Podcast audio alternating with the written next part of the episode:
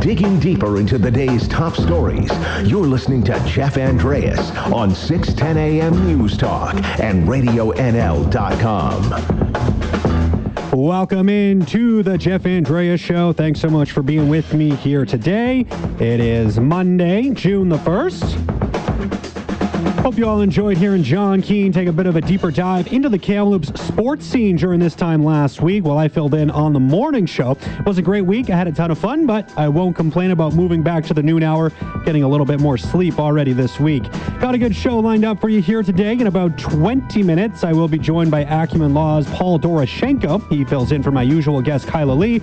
We're going to be chatting a little bit about the situation in the U S and what people who are participating in riots and protests and looting, what can they expect as things kind of play out a little bit. And we'll also be chatting about new ruling from the B C court that says driving with a phone on your lap is distracted driving. And at the end of the hour, I'm going to be joined by Iglika Ivanova with the Canadian Centre for Policy Alternatives. We're going to talk a little bit about minimum wages. Yes, minimum wage goes up today in B C, rising seventy-five cents an hour to fourteen dollars and sixty cents. But to begin today's show, well, today marks the reopening of the B C Wildlife Park, and joining me now on the phone is the park's general manager, Glenn Grant. Glenn, thank you so much for taking the time.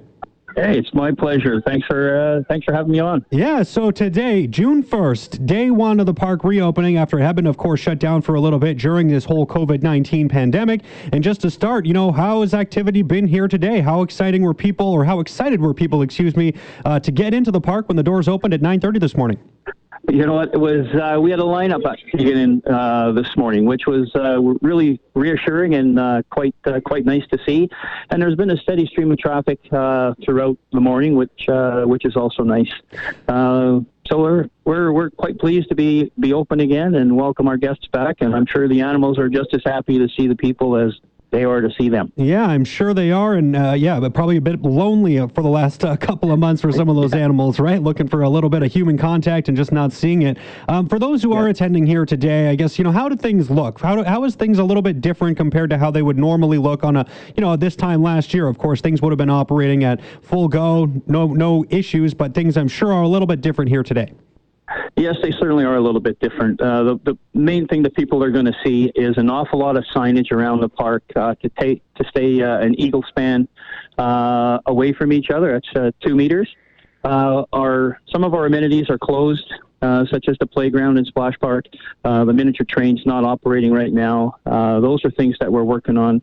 Uh, both in those amenities, uh, our food service is takeout only, so you will see Uh, a difference there uh, to uh, take your food outside and enjoy it on a in a picnic table, and uh, and we restricted the guests as they're leaving the park to fifteen inside our gift shop, just to uh, make sure that we can keep up with some physical distancing. But uh, uh, those are the main things that people are going to see different uh, uh, from their visit. But the animals are all out and about and in their habitats and uh, uh, quite active today.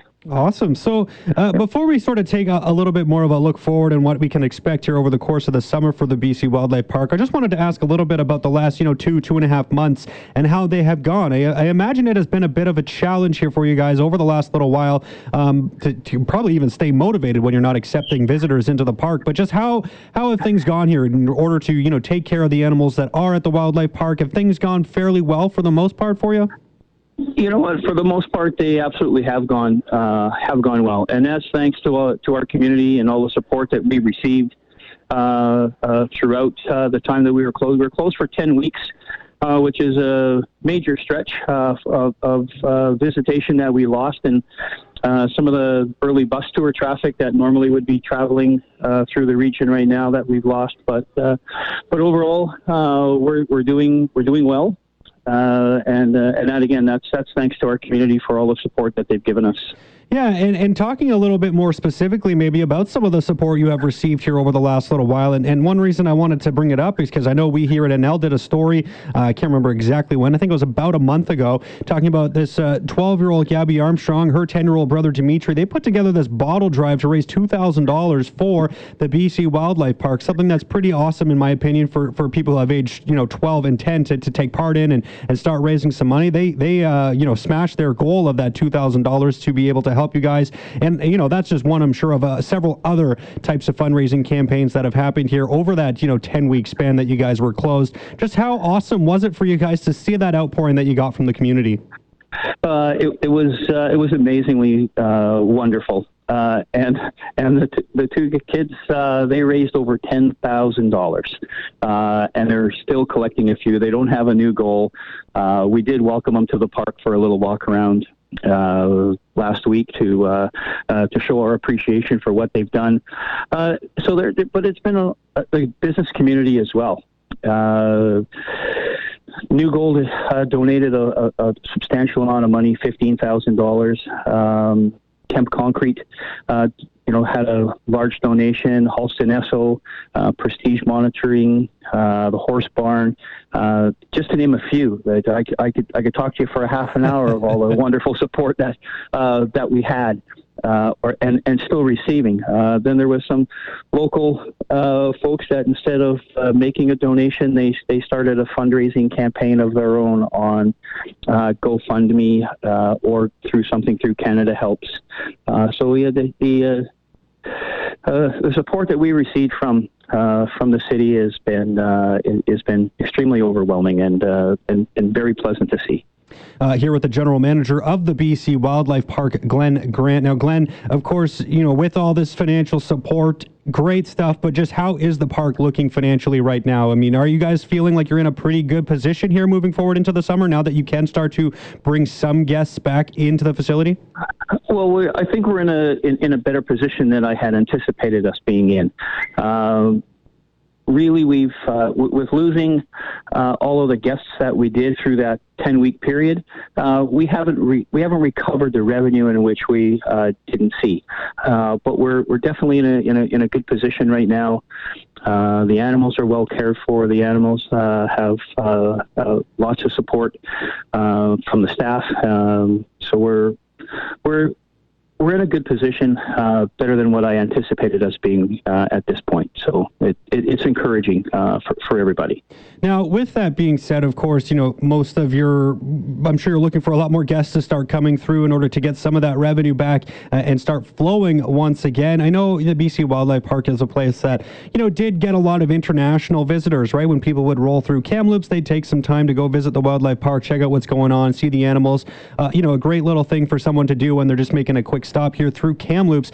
Probably not going to get many of those visitors here this summer. So with that being said, I mean, how important do you think it is to make sure we're getting a lot more local visits? And, and do you expect a lot more? I would imagine with people, you know, planning their vacations, staying close to home, the B C Wildlife Park would be something, would be an activity that could be on the list for things to do.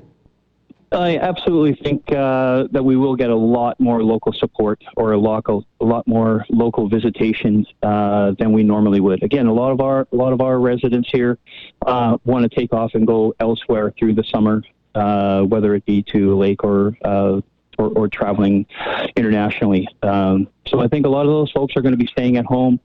Uh, I know Tourism Counts is doing a, a wonderful program right now of uh, encouraging people to get out and support Uh, all the local tourist attractions. Uh, TOTA, the Thompson Okanagan Tourism Association, is also doing a program of uh, staycations.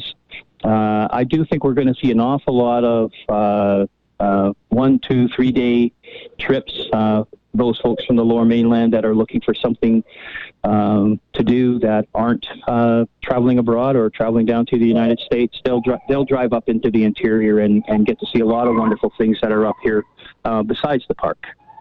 Awesome stuff, Glenn. And uh, last question here for you. You know, if people are planning to make a trip to the B C Wildlife Park uh, here at some point over the course of the summer, you know, if someone who has been coming maybe on an annual basis, maybe they come once a year during the, the summer at some point, is there anything new that they would see this year that they wouldn't have seen last year? Well, one interesting thing that uh, has been was posted out uh, earlier uh, this weekend and, and earlier this morning is we introduced a uh, a black bear to Clover. Uh, so now you're uh, Clover has a Clover has a playmate. Uh, I know right now they're they're still uh, being watched very closely as they interact with each other. But it'll be great to see something uh, to see a couple of bears like that interact. So you really get to see the contrast of uh, of a white Kermode bear and, uh, and and a black bear uh, in in the same habitat. So that, that's something wonderful. I think a lot of the locals will really enjoy uh, to see that as well. Very cool. Well, thank you so much for taking the time, Glenn. Really do appreciate it, and glad to see you guys are able to reopen here today, and uh, you know, people can start planning their trips to go visit the wildlife park. So thanks so much.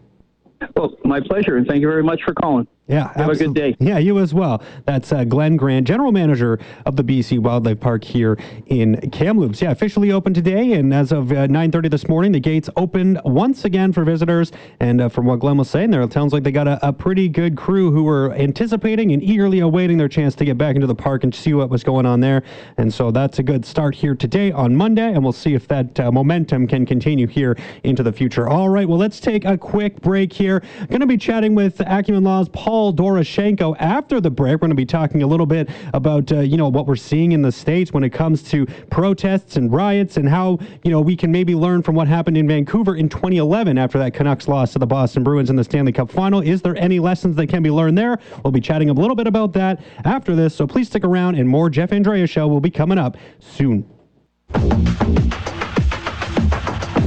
The voice of your community, Radio N L six ten A M News Talk and radio N L dot com. Here's Jeff Andreas. Welcome back to the Jeff Andreas Show. Thanks for being with me here on Monday, June the first. It's good to be back here in the noon hour spot after spending last week filling in on the N L Morning News. Had a great week, but nice to be back here at twelve noon. All right, so uh, now joining me, it's usually Kyla Lee in this spot, but she has uh, some other obligations here today, so joining me now is Acumen Law's Paul Doroshenko. Paul, how you doing this afternoon? I'm very well, Jeff. It's so nice to talk to you. Yeah, it's been a while. I'm uh, glad to have you on. Did you know it's Say Something Nice Day? Oh, it is? Um, well, I, I will tell you that I just flipped uh, your, your Acumen Law calendar over to the month of June, and you and Kyla are looking fantastic in those pride colors, so there you go. Thank you very much. All right, well, let's get into it here. Now, uh, distracted driving, of course, is, is something that Kyla and I often talk about. And, you know, there was a new decision here talking about uh, keeping your cell phone in your lap while driving amounts to distracted driving. And in this particular case that we're talking about, it relates back to uh, a situation in March of last year where a man uh, in the greater Victoria area uh, was caught looking down while driving, and an officer stopped him, approached the vehicle, and spotted the man's phone on his right lap connected to a charging cord. But it was underneath, right? It was pinned between his thigh and the seat. And this is now considered distracted driving, correct? Well, yeah, and the interesting thing is, I mean, we had this previous decision that came out of Victoria. Uh, this one is from February, and it was uh, a judicial justice.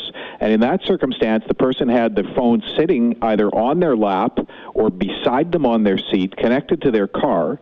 Uh, and in that case, the judicial justice looked at it and said, well, that's not holding, because holding really implies that you've, you're, you know, you've, you've either got it in your hand or you're, you're doing some act to hold it. Um, and then we have this decision that just came from last week, and of course this is a, a B C Supreme Court decision, so it's a much more, you know, this is this is the the authority in the end. And in this case, the individual had the phone pinned underneath their leg, something I used to do all the time back when we had Car to Go here, mm-hmm. pinned underneath his leg as he was driving, uh, and the um, and the justice in this case came to the conclusion, well, that is holding it. You know, that is the, the really falls under the definition of a person holding their phone. Was that a, a surprise ruling for you? Were you like a little bit taken aback when you when you saw that ruling? Because it's like you said, it's not holding your phone, and that's really what we're talking about. Well, the funny thing is, of course, Kyla Lee argues so many of these decisions in uh, in B C Provincial Court, and also argues the appeals, and she and I have been arguing about this for the longest time, uh, and I disagreed with the earlier decision where it was on the lap uh, or beside them in the seat, although I, you know, I don't think the legislation is that clear with respect to beside them on the seat. I think this case really does clarify it, because this is now the law. Uh, if you've got it in your cup holder, that's acceptable. You know, you're not using it. If you've got it in a mount and you're not using it by, like, looking at it or something like that, that's also acceptable. But pinned underneath your leg, uh, you know, what are you doing? You're holding it there. You're holding it on, on against your seat, using your leg to do it. Mm-hmm. Yeah. Uh, and I think if you're holding it in your lap, you know, you're holding it. Well, and I think personally, when I, I, I don't want to admit to doing something like this, but, you know, I've seen people driving around with their phone on their lap, and, you know, it seems like you might have it in a secure place, and then, but then, you know, you have to hit the brakes really quickly, and then all of a sudden your phone ends up on the ground, and then you're fishing around with it, or trying to find it with your hand while you're trying to watch the road. I mean, there's a lot of things that can go wrong if, if you're putting yourself in this situation. Yeah, and I mean, the issue is really, like, the intent of the legislation, I think most of us know. Uh, it's whether or not it's it's described in a manner that actually, you know, meets real life circumstances. And I think, you know, the intention of the government to say hold uh, included that, included that hold in your lap. And so I, I think this is actually probably uh, more consistent with what most people would think would be common sense. Uh, and it's a, you know, it's a reasonable interpretation of the legislation. It is much greater clarity in the law than the previous version, where it was, you know, the the uh, J J P in the in the previous case said, well, you know, I'm not sure if it was on the seat beside this person or on their lap, but in either case, I would conclude that that doesn't uh, constitute holding. I don't think most people would agree with that. I mean, it's it's certainly not the intention of the legislation, and really, uh, the idea here is to protect us from people using the device and to discourage us from using the device. So, so this makes more sense to me. Yeah, so with that, you know, making more sense to you, what, I guess, is the advice then that you would give to people when they're driving? Is it essentially just, you know, don't have your phone anywhere near you, and if you have to have it near you, put it in the cup holder? Well, I mean, here's the issue. Uh, now we're saying don't hold it. Can you hold it in your pocket? Can you hold it in your shirt pocket? Uh, that's where the ambiguity now lies. Uh, I would say, you know, if you've got it in your cup holder uh, and you're not using it, of course it's it's acceptable. We we know that now. If you've got it in a mount, and again, you're not looking at the screen, uh, then that's acceptable because, of course, we have using and holding. Uh, but don't have it on your person, I think, unless you've got it in a pocket. Uh, and that's probably, you know, a pocket can be a problem too. If it's in your pants pocket, I don't think anybody's going to take any issue with it because you can't readily Uh, access it. If you've got it in your shirt pocket, you may be in a situation where you have to testify about how you weren't holding it. Uh, right. And you don't want to find yourself in that situation of getting that ticket in the first place because it's a big hit. It's for demerits. There's driver risk premium. Your insurance goes up and you can get a driving prohibition from it. So, you know, I, I would discourage the shirt pocket. Uh, I would yeah. encourage the pant pocket uh, or a, a proper mount. And I imagine when you're trying to defend some of these cases, it's really a lot of he said, she said, and, and maybe not the most easy thing to try to, to prove, right, where, where someone was necessarily holding a device. Well, yeah, there's almost always a conflict between what the police officer says and what the individual says.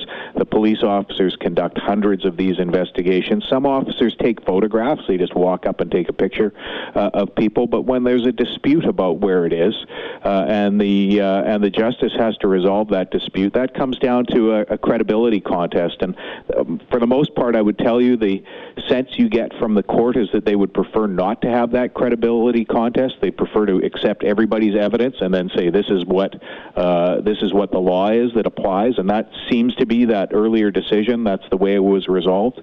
Um, this new case is a you know the judge makes a finding of fact that the fellow had it pinned underneath his leg, uh, and that in, in this circumstance you know constituted holding, and and it's but there's always an issue of you know what happened. Mm-hmm. It's a forensic analysis, right, that takes place right there in court, and it's tough for for any any person who's hearing that, any a judge or a justice, uh, to make those determinations.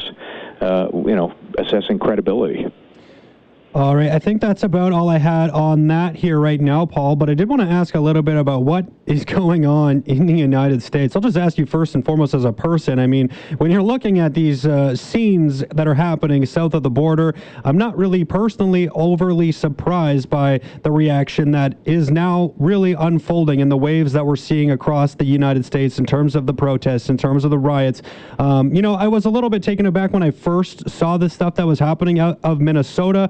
Um, but as this kind of whole thing has played out, I'm I'm not really shocked because it seems like this was something that had been mounting for probably decades here, and it's finally happening. Um, so I just wanted to get first your just uh, thoughts on this whole thing as a human being when you're watching this. You know, are, are you are you shocked at some of the images that you're seeing, or are you maybe of the line that you know this is something that has been a long time coming? Well, I, you know, I, I never feel that this method of getting your your voice heard is necessarily the appropriate or correct message. But like, it's we're talking one hundred thirty years after the U S Civil War. Um, if you're in the States and you travel down there a lot, you you get the sense fairly clearly in a lot of areas that uh, you know, African American people, black people, are still in the service industry jobs. Uh, you're being served by them. Uh, it's uh, it, it's basically uh, two different classes there. Uh, I don't think that's the attitude of a lot of people, but it's still uh, an ongoing situation. And then when you see these, um, you know, black men being killed by police officers, uh, treated completely different by police officers, uh, it's completely understandable. one hundred thirty years, I'm sorry, like this is a, enough time has gone by uh, that at this point it should be fair. And it's just not. You don't see black people in, in management positions. You don't see them, uh, many as heads of corporations. It's just not representative uh, for the percentage of the population. So is the anger uh, there? Uh, yes. Is it justified? Yes. Um, when you see someone uh, murdered after, you know, calling out, uh, having somebody's knee on his neck and him calling out saying, "I can't breathe," you know, numerous times, and, and then dying from asphyxiation. Should you be angry? Yes. And can you blame people for being angry? Absolutely not. Uh, of course, then we get to the next step, which is, you know, people go out and protest in the streets, and, and they're doing it in a pandemic. So they're standing shoulder to shoulder. Um, the African-American community has certainly suffered more from COVID nineteen. That's been borne out by statistics already. Uh, and then you're out there putting yourself at risk of COVID nineteen while you're protesting. And of course, then there's always some people who take it too far.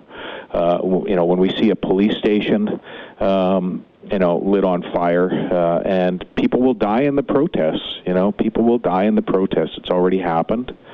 Um, it's, uh, you know, it's very upsetting to watch. I, I, I travel to the U S probably two or three times a year, mostly for conferences. Um, and, um, you know, you, you get to, you get to love the cities and love the, the, the, uh, locations and, and care for the people, and you can imagine the stress that they're going under, and, and that this is happening every day. Uh, and, you know, there, there's agitators out there. It's clear that there's some people who are, um, you know, not part of the uh, the protest against the, the, the, the death of this individual. Uh, they're just out there to be jerks, and that's unfortunate. Well, okay, that, that actually is a nice way to segue into my question here in regards to the legal ramifications here for a lot of these people who are participating in these protests and really the riots, right? And you're someone who, who defended several people in regards to the twenty eleven Vancouver riot that we saw after the Stanley Cup final when uh, the Canucks lost to the Bruins, and we all are well aware, I think, of, of what happened in the city of Vancouver that day. What, what can you take from that and from your experience with what happened in Vancouver to try to, you know, anticipate what might happen to some of these people here uh, who are taking place in these riots across the United States? Um, you know, it's pretty evident, I think, from what you were speaking to me earlier about before we jumped on the phone here, that, uh, you know, most people are probably going to get hit with some kind of charges in relation to this. Well, that's the thing. I, I mean, I'm on social media. I'm looking at it on Twitter, and I, I, you can see that there's video of people running out of stores carrying stuff. Uh, we didn't have that twenty-five years ago. There wasn't video like this. So riots that took place prior to that time, there wasn't that kind of evidence. But when it came to the Stanley Cup riots, there was tons and tons and tons of video, and the police were able to identify those individuals. It's amazing. You know, there's always some police officers who just recognize somebody. The police are looking at it themselves, and some police officers are really, really good at recognizing somebody. I pulled that guy over for speeding a month ago, and they remember them. Uh, and that will happen. You know, police will be in, in all those different jurisdictions will be going over for the longest time, uh, investigating who committed what criminal offenses. Uh, and you've seen they've already arrested someone uh, with respect to uh, an attempt to, to light the historic Nashville courthouse on fire. Uh, and he wasn't an African-American guy. He appears to have been a uh, um, sort of a, a young skinhead type. Uh, and uh, he's already been arrested. And we will see arrests going on for the longest time. And I will tell you, the one thing that that uh, our courts in Canada, courts in the United States, courts in in um, the U K uh, take very seriously is people who participate in riots. And in the Stanley Cup riots, it wasn't a political riot, so it might be a little bit a uh, little bit different view on it.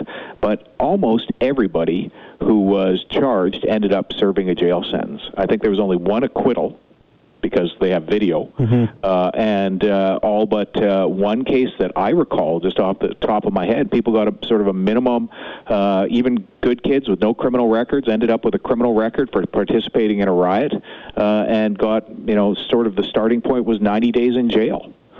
So one can imagine in the U S context where jail, you can typically, you know, when we see it on T V, you can you can triple the time that you would serve in Canada, mm-hmm. uh, that a lot of people are going to be going to jail for a long, long time for participating in these riots.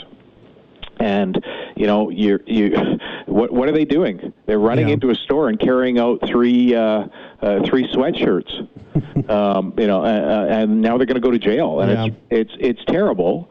Uh, there's been lots of really good study, uh, social science research on group behavior and how people behave in these circumstances.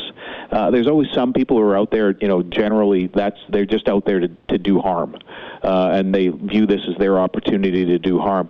I think it's a little bit different right now in the COVID nineteen world, because it seems people have sort of come to the conclusion that they might be forgiven a little bit more, uh, and I think that's the, the the thing that we're seeing with so much speeding right now.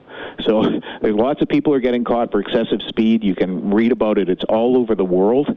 Uh, it's you know you hear about it in the U K and uh, and the U S, and of course we've had our notable cases here in British Columbia. And it's people seem to think that, well, they'll just be forgiven because it's COVID nineteen. Right. Uh, and I suspect that that's playing in to what's going on at the States, which is adding to why we have this night after night after night. Well, Paul, uh, unfortunately, we are out of time here. We didn't even get to our issue with the whole uh, New Brunswick doctor, and, and we wanted to talk more about that. So maybe we can find some time later in the week to uh, revisit that chat. But uh, really appreciate you taking the time, stepping in for Kyla. And uh, yeah, like I said, maybe we'll we'll find some time here soon to uh, go over a few topics that we didn't have a chance to get to here. It's my pleasure. Have a very good day. You as well. That's yeah. Acumen Law's Paul Doroshenko. And uh, yeah, some real good stuff there. Thanks so much, Paul. Appreciate you taking the time. All right, well, you do have to take a quick break here, but coming up, minimum wage went up today to fourteen dollars and sixty cents an hour. I'm going to be joined by Iglika Ivanova with the Canadian Centre for Policy Alternatives after this, so stick around. Your opinion. Call or text two five zero, three seven four, five three four five. Find us on Facebook or on Twitter at Radio N L News. This is Jeff Andreas on Radio N L dot com. All right, welcome back to the Jeff Andreas Show. Thanks for being with me here on Monday. It is June first, and that means today marks the increase to minimum wage here in British Columbia. It's going up by seventy-five cents an hour to fourteen dollars and sixty cents. I'm joined on the line now by senior economist and public interest researcher with the Canadian Centre for Policy Alternatives B C office, Iglika Ivanova. Iglika, how are you doing this afternoon? I'm doing great, thanks. Hey, thanks so much for taking the time. I really appreciate it. So, C C P A has long called for a fifteen dollars minimum wage. Even with today's increase, it only goes up to fourteen dollars and sixty cents an hour. I guess just first of all, I mean, reaction to that number, it's still probably not quite enough given that you're calling for fifteen dollars uh, an hour. I'm guessing fourteen dollars and sixty cents. I mean, it's a nice, nice jump today by seventy-five cents, but not quite enough. That's exactly it. We're very happy to see today's scheduled increase proceed. You know, there have been some calls to postpone it given the challenges of the pandemic um, for some businesses. Um, however, I'm really happy to see that the provincial government decided to go ahead with the increase uh, as it was scheduled to proceed.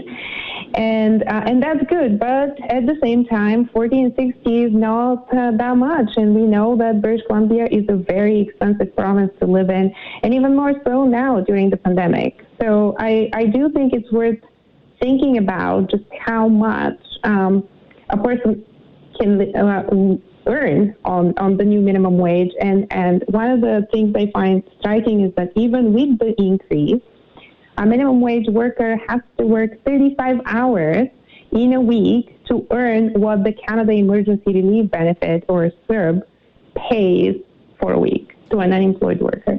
So we're still looking at um, minimum wages that just barely get you to some minimum basic standard of living. And I think that people working full-time should not just barely get to a minimum. They should earn well above the minimum, minimum and be able to, um, you know, uh, get their families out of poverty. So with this rise today to fourteen dollars and sixty cents an hour, I mean, how does this compare, I guess, to other places in Canada? I know there has been some province, I think one province is up to fifteen dollars an hour. I can't remember what it is off the top of my head. But, uh, you know, for the most part, I mean, B C seems to be at least climbing the ranks in terms of the minimum wage, but still not quite where you guys would like to see them. Just how does B C compare to the rest of the country, and particularly, like you mentioned, as a as a province that is probably a little bit more expensive to live in than others?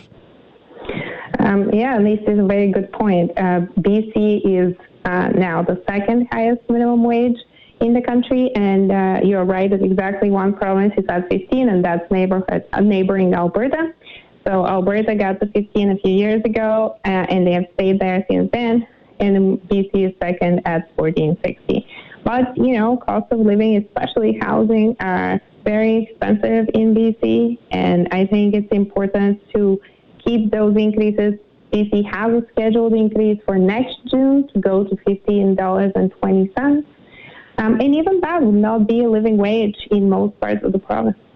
Yeah, so I guess what, what is the ideal figure? Do you have a, a, an ideal number that uh, the C C P A would like to see this get up to? Obviously, I mean, we're just going to go with the scheduled increases for now. Happy to see it go up to, to fourteen sixty today and then fifteen twenty this time next year. But what is the number you guys would like to see it at? I think it's important to have a conversation about the principle behind the minimum wage and uh, and think about what is it that we're trying to achieve. So if you think about uh, the point here is that someone working full-time should not be living in poverty, then it should be a number that, you know, at reasonable full-time hours gets you above that. And, uh, and currently, you know, Statistics Canada is going through a revision of the way we measure poverty, the market basket measure, and coming up with numbers that are much higher than what they used to have. So we're going to have to, fifteen dollars was, was based on previous um, sort of measures of poverty, but now that our understanding of what poverty is is changing, it would have to be higher. That makes a heck of a lot of sense to me, Iglika. Well, thank you so much for your time here today. Really appreciate it, and we'll do it again soon. Thank you. Awesome. That's Iglika Ivanova, senior economist and public interest researcher with the Canadian Centre for Policy Alternatives and their B C office. Well, on that note, it's about time for me to wrap things up here. So I would like to thank all my guests for joining me. And of course, a big thank you to all of you for listening. And remember, whether you join me for a short while or a long while, just know you enjoyed our time while it lasted. Enjoy the rest of your Monday, and I'll be back here tomorrow at noon.